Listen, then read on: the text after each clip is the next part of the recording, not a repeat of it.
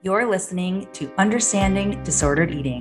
I'm your host, Rachel Heineman, licensed mental health counselor. Each week, we explore the deeper meaning of our relationship with food and our body. I interview experts in the field of eating disorders and psychoanalysis to bring you the answers about why you do the things you do and bring you one step closer to a healthier relationship with food and yourself. All right, let's get started. You're listening to Understanding Disordered Eating, episode 13 with Ali Landry, or as you might know her, the owner of Make Life Peachy. Ali is a non diet dietitian, and she's the owner of her virtual private practice, which is where the Make Life Peachy comes in. As you'll see from our conversation, her mission is to help women stop obsessing over food, become confident in their skin, and make healthy eating easy so they can stop dieting and start living their dream life. Ali will also talk about the idea that a healthy lifestyle doesn't have to be restrictive or complicated. I love her can do attitude and positivity. And she's so sweet and extremely passionate about helping women find freedom in food, their body image, and life. All right, let's get started. So, Ali, thank you so much for being here. I really appreciate it. And I'm excited to get started. I am so excited. Thank you for having me. Yeah. Uh, so you're a registered dietitian, and so many registered dietitians kind of start out as like a diet dietitian, and you're totally not that kind of dietitian. So I'm curious, have you ever been like a diet person, or have you ever have you always been more of like a intuitive eating anti-diet person? Yeah. So luckily, I have never been a dieting dietitian or pro weight loss dietitian. But I do have a history of being in diet culture. I think, you know, in high school, I tried different diets. I was very into health and fitness, and dieting is normalized as what you do to be healthy. And so that's what I kind of deep dived into is different diets. And in college is when I actually got into calorie and macro tracking. And when it really did start to become a little more disordered, a little more severe. But again, it's what is normalized and even praised in our society. And so sure. I didn't really see a problem with it. And then, you know, going into the education to become a dietitian, I think that that is very much also in diet culture. I remember. Mm-hmm calculating my BMI in class and measuring the skin fold thickness on myself and other students on our arms and on our sides and calorie wow. counting for whole weeks. Yeah, for projects. That's so part of the that, education? Yes. Yeah. Oh I don't God. know if it that's how it is at every college, but that's how it was where I went. And it was it was just normalized. It was a very big focus on weight and calories and weight loss. And so that's what I was taught. And I didn't ever really question it for a while. So for you, this is actually, or for anybody in your shoes, it's a pretty big deal not to be a weight loss dietitian because for the most part, that's how you're trained. And so this is like a, a big shift. Yes, yeah. And you know, now I think intuitive eating is becoming bigger and more people are hearing about it and a lot more mm-hmm. students are hearing about it. And so I get reached out to by a lot of students like, hey, how did you find this? How did you become intuitive eating? Like, I am in school to become a dietitian, but it's so focused on weight loss and it's a lot of things I don't agree with. And so I think there's mm-hmm. a shift happening. It's just going to take time. But, you know, I first heard about intuitive eating from dietitian Deanna. I don't know if you follow her on Instagram mm-hmm. or anything, but she's awesome. And I was tracking macros and calories in college. And I saw her announced that she was going to start intuitively eating.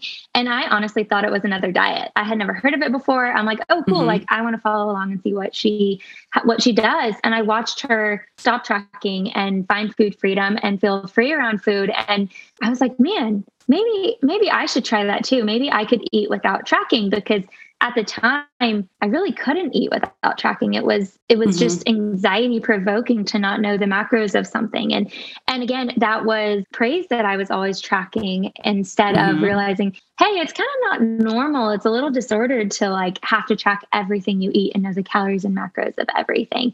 And so actually dietitian deanna was the first person i saw talk about intuitive eating. Then i did some research and i started to make my own shift as well Yeah. And it's also so interesting because now people are incorporating intuitive eating into diets. And so, you know, things like Noom, they're like, oh, let's do intuitive eating, but that's just another diet disguised as intuitive eating. So we're not talking about that. yes. I actually, I was going to say, I have a post coming out today about Noom and how they use advertising with like intuitive eating and not a diet. And mm-hmm. you know, I've I have clients who have done Noom in the past, and they told me it's basically glorified MyFitnessPal of mm-hmm. low calorie, labeling foods as red, green, yellow, and just a focus on weight loss is dieting. So yeah. Yeah. So, I mean, similar to your journey as a registered dietitian and moving toward intuitive eating, your personal story is so pivotal to your professional journey. And I know that you talk a bit about your mom. I wonder if you can share just a little bit more and how that kind of plays into your story. Yes. So, as I mentioned before, in high school, I was very into health and fitness and wanted, I was into science. I liked learning about nutrition, and dieting just came along with that. That was what was normal. And I actually didn't know that dietitians existed until my mom was diagnosed with cancer. And that's how I met my first dietitian was my mom's. And I thought she was the coolest person ever. I thought she was so smart, so sweet. I absolutely loved her. And I went and changed my major to become a dietitian the next week. At the oh, time, oh, wow. I was also really obsessed with health and food. And so, you know, why would I not be becoming a dietitian? And so there was a little bit of a different intention back then. But yeah, through my mom's journey is how I started my journey to becoming a dietitian. But yeah, that was my first time meeting a dietitian. Yeah. And so like I'm I'm assuming the whole journey was like really difficult and sure there's there's light through that and this is how you got to your path, you know, but eventually you like she did pass away and I'm I'm curious if you can just share like a little bit of that whatever you're comfortable and then we can kind of talk about it more on a general level. Yes. So my mom did pass away. It was 6 weeks later, so it was incredibly wow. abrupt. Yeah. yeah. Um so she passed away in 2015 to gastric cancer. And talking about grieving, I think that the process is ongoing.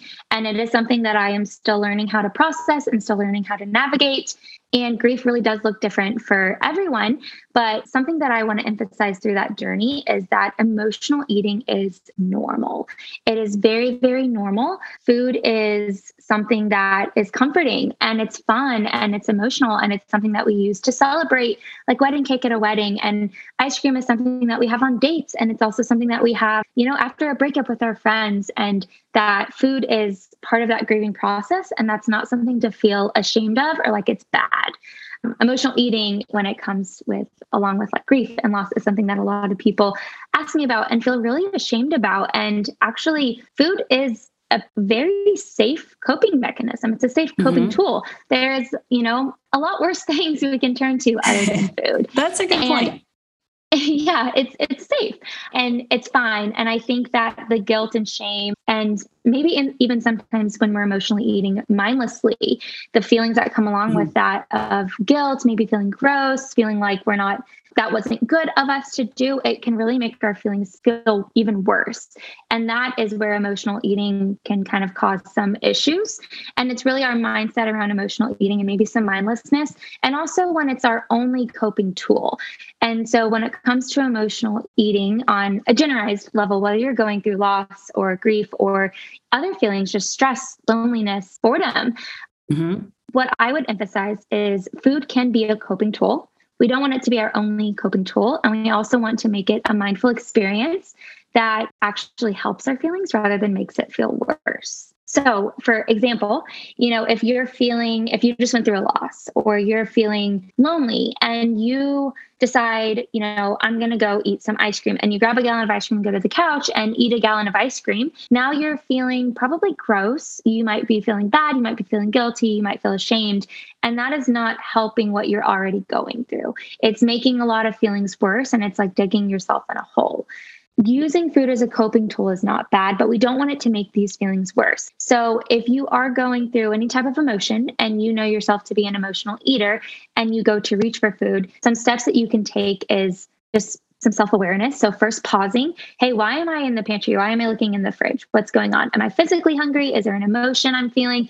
If so, what am I feeling? Once you realize why you're eating, then can you ask yourself, is there anything that I could do instead? Is there another coping tool I need right now? If I'm feeling lonely, maybe I can call a friend. If I'm feeling stressed, maybe I can go for a walk outside. And you can still have the ice cream, but what if you called a friend and then you're still feeling sad, so you want to have the ice cream? Go for it put it in a bowl, maybe put some fun toppings on it. Maybe you pour yourself a bath, put on your favorite movie, and actually taste the food mindfully and allow it to help and comfort you and make you feel better which is like the point of emotional eating is it exactly. can be comforting and so allowing these foods to help and doing so without guilt is something i like to emphasize when it comes to emotional eating grief loss Right. And that's also more of like an ideal. So if somebody is going through a hard time, it doesn't really matter what it is. To be mindful is obviously something we're aiming for, but we can't really expect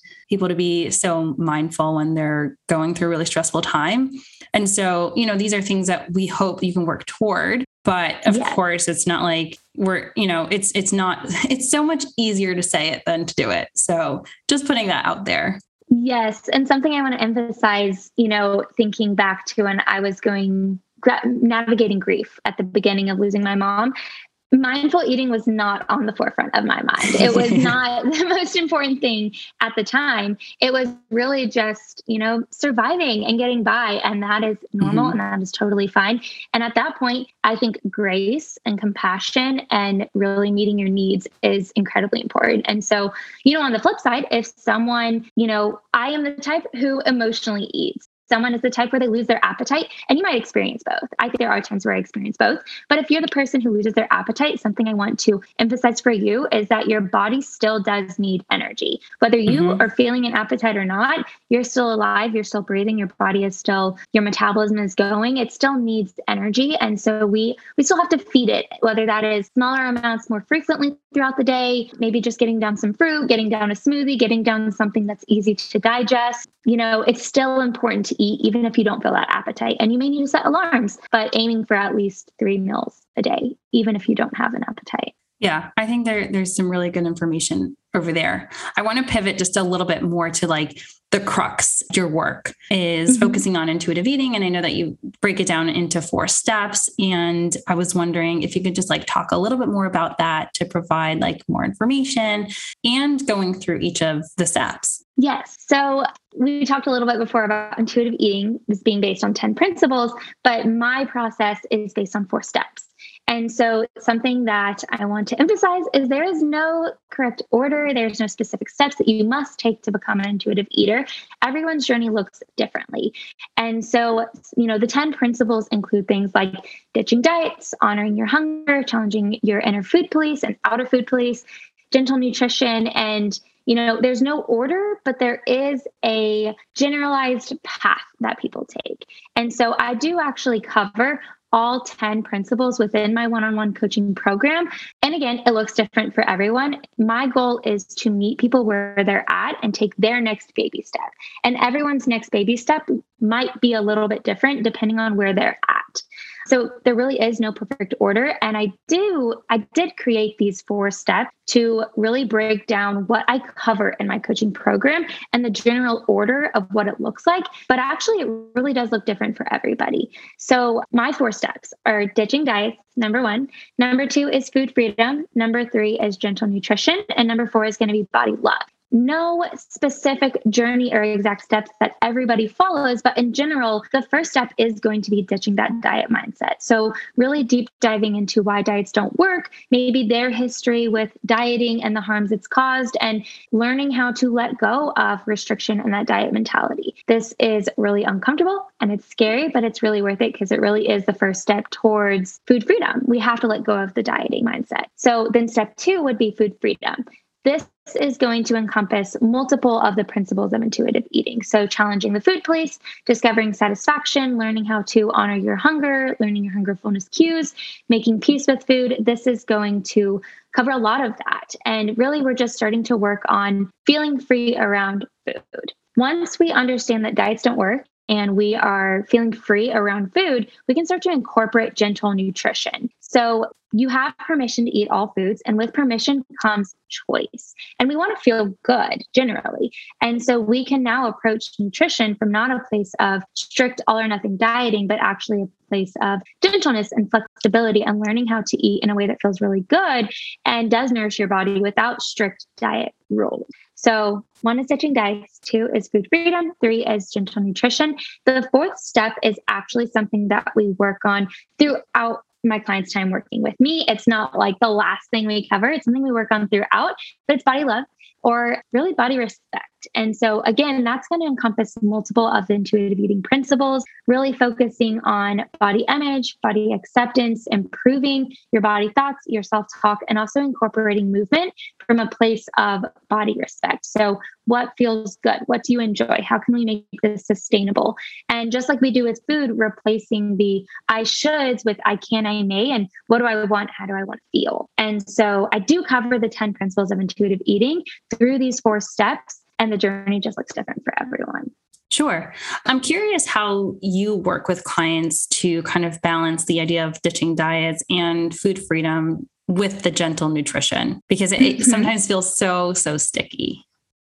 Yeah. So it's, it can feel really confusing for people, but I think it's because it's so normalized in our society that healthy means weight loss. Healthy means restriction. And so what I work on with my clients, it's it's a lot of mindset work of reframing.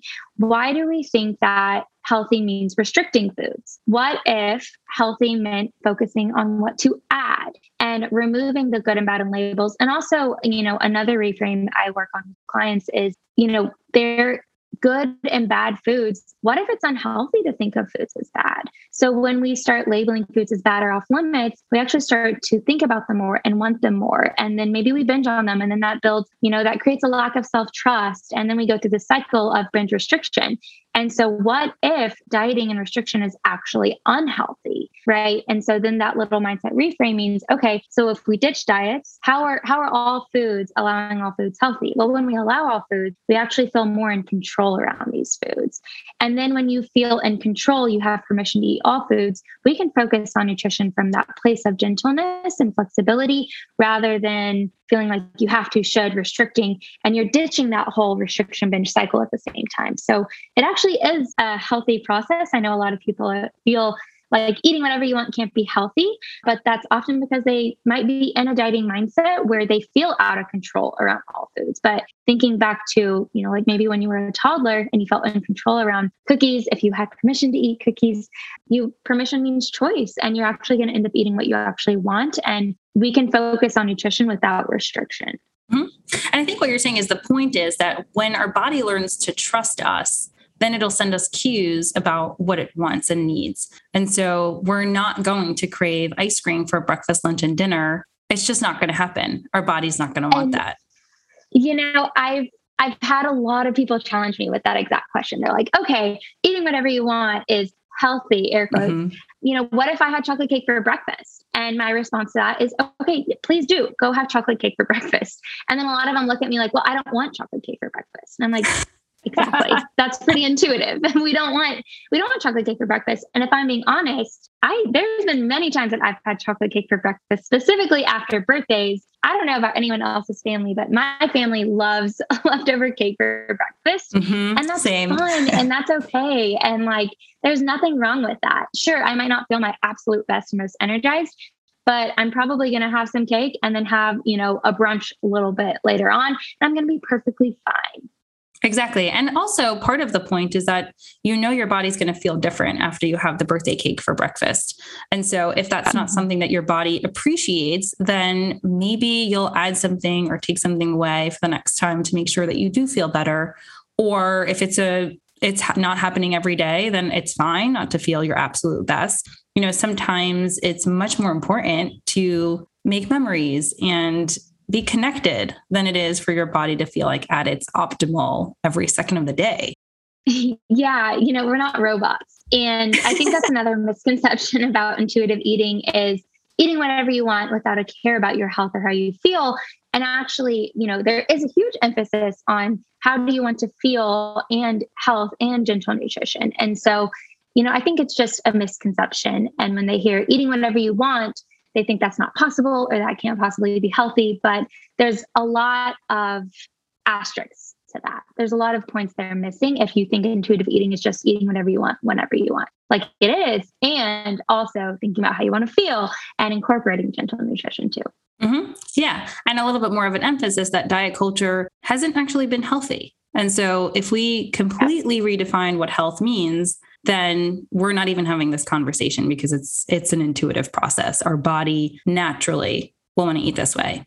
Ex- exactly which actually that's an activity i do with a lot of my clients is you know when they might be feel stuck on weight loss or feel stuck on dieting it's just simply redefining health and not just redefining health in the way of like physical health but also mental health, emotional health, spiritual health, social health. What does that look like for you? And authentically, what does authentic health look like? Not the health that you've been taught by society and, you know, our culture of restriction and weight loss is healthy, but what does healthy actually mean to you authentically? And so redefining health completely changes the story. Mm-hmm. And like you said, it's different for each person. And so mm-hmm. each person has to ask them the, themselves this question, regardless of what the next person says. It, eh, you know, health is going to mean something specific to them. In terms of your your last step, this is the body love piece. This I find, I don't know about you, but this is the hardest one for people because they can kind of change the way that they eat. They change their relationship with food, which is is almost habitual. If they work hard enough, uh, work persistently, then they can change that. But this body respect piece is kind of like the last lingering piece that's so, so hard for people.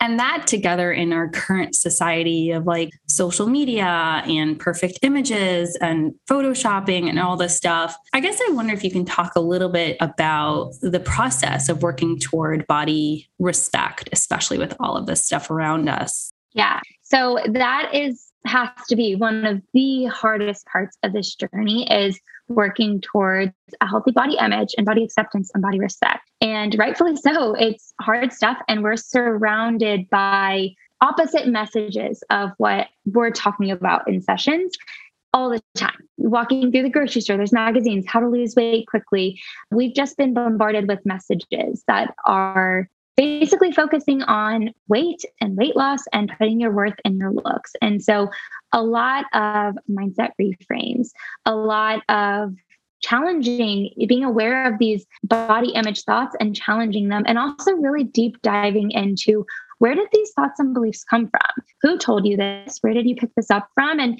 how has it been reinforced throughout your life and that takes time. That is a really hard journey and it takes a lot of patience and grace. And it's a lot of unlearning and learning new beliefs and picking up new beliefs. It just, it takes a lot of time. And I think it's really valid and fair that it's a really hard, hard process. And then, you know, depending on what they're specifically struggling with, we just kind of look on what are the fears beneath this. If you're fearing weight gain, why? What what is underneath that?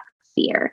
If you're feeling not enough, like what is underneath that? So, really, really, it is a deep dig, a deep dive into their past and these beliefs that they may have picked up when they were probably a lot younger and starting to recognize that those aren't true and it's not something they have to carry anymore and how to replace those. Another question, specifically thinking about body image and maybe if someone's just struggling with dieting and weight loss and food and body thoughts constantly, another question I ask my clients is if you were 90 years old looking back on your life, what do you wish you did more of? What do you wish you did less of? And if you could go back to your current age, what would you do differently? And a lot of the times the answers is you know, I wish I would think less about this. I wish I would care less about this and I'd focus more on just living and enjoying life and not holding myself back. And so using little reframes like that can be really helpful when it comes to body image, especially when we're surrounded by opposite messages that tell us our body, our weight is the most important thing. When in reality, you know, at your funeral, no one's going to be talking about, oh, we loved her because she weighed this much and had six pack abs. What really matters in life is the impact you have and how you make people feel. And, you know, we don't want to spend 80% of our time and thoughts on something that actually doesn't matter in the end. Yeah. I love that reframe and the question of like looking back on your life because it forces you to think about values in a very different way. Yeah, exactly. Just kind of reframing to value. Yeah. Mm-hmm. So while we're on this topic of like, you know, it's it's really hard for anybody to do this. It's kind of swimming upstream. And then we have all the societal messages coming at us. So we're fighting people outside and you and I are on the same page, but we're kind of in the minority still. And so how do you navigate or even encourage your clients to navigate this world that it feels like we're swimming upstream, whether it's social media or just even among people who don't really have an understanding this way, who, you know, try to grab every and all opportunity to be like all on you because they're weight loss people and what do you mean? And have all these questions and sometimes people are really mean and sometimes people are just challenging. So just kind of getting some of your thoughts about that so it it really depends on the situation. If, you know, a client is being challenged by someone else on maybe they're going through a weight loss journey, their friend is, you know, on a new weight loss journey and they are working with me on, you know, challenging that and for themselves we don't actually have to promote intuitive eating or food freedom to everyone. And not everyone is ready to hear that. And maybe it's not for everyone. And that's totally fine. I always tell my clients, you are not the food freedom advocate. That's my job. That's not your job. and so you you actually don't have to challenge everyone. If a client has a friend who's on their own weight loss journey and it starts to make the friend feel insecure, or maybe they want to promote food freedom to their friend, I always encourage them that, hey, you're not a food freedom advocate and not everyone is ready for this message. And it might not be right for everyone, and that's totally fine. Something that we can do for others who are either hateful or still stuck in diet culture, not understanding what you're going through and what you're working towards, is have a lot of compassion for them because we have all been there where we've been in diet culture and not understood from the inside looking out. But now we're on the outside looking into diet culture and realize how wrong it is and how much harm it actually does cause. And not everyone is ready to get out of that just yet. And that's okay. And it's not our job to get them out of there. But our job is to focus on our journey and stay grounded and focused on what is going to be best for you and what aligns with your values and your new definition of health. And so having compassion for anyone who may not understand, knowing that you don't have to prove anything to anyone else is helpful because you're right, we're surrounded by other people on weight loss journeys or other weight loss ads or even hateful people. Yeah, and that's such good advice, even not specific to this topic, is anything in social media or people who are really, really opinionated, is it's so easy to get so angry and fired up about it. And then really the only person that that hurts is us. And so taking a step back and, and kind of allowing ourselves to take a deep breath and calm down and say, I'm not going to change this person's mind. It's not my life's mission to change this person's mind. And, you know, that's okay. They're on their own journey. I don't have to engage. Yes. Yeah, exactly. You don't have to engage. It's not your job. It's my job. yes. Well, I think that just because we're coming up on time, before I let you go, I wanted to ask you where our listeners can find you. Yes, so they can find me on Instagram at Make Life Peachy with underscores between make and life and life and peachy. Um, they can also find me on TikTok. It's the same eight at Make Life Peachy. I have a Twitter. I'm not that engaged, but I do tweet. And also my website is makelifepeachy.com. Yeah. And Ali has so much more information on all of these platforms. So if anybody's looking to learn more about her specific program or just more of her advocacy and information, you can definitely go there. And there's a ton there. Yeah. Um, thank you. Well, thank you so, so much for taking the time. I really, really appreciate it. Thank you for having me. This was great. Thanks so much for listening all the way to the end. If you enjoyed today's episode and you know someone who may as well, please share it. Not only does it help us reach more people, it really makes my day to know that this show is making a difference. All right, talk next time.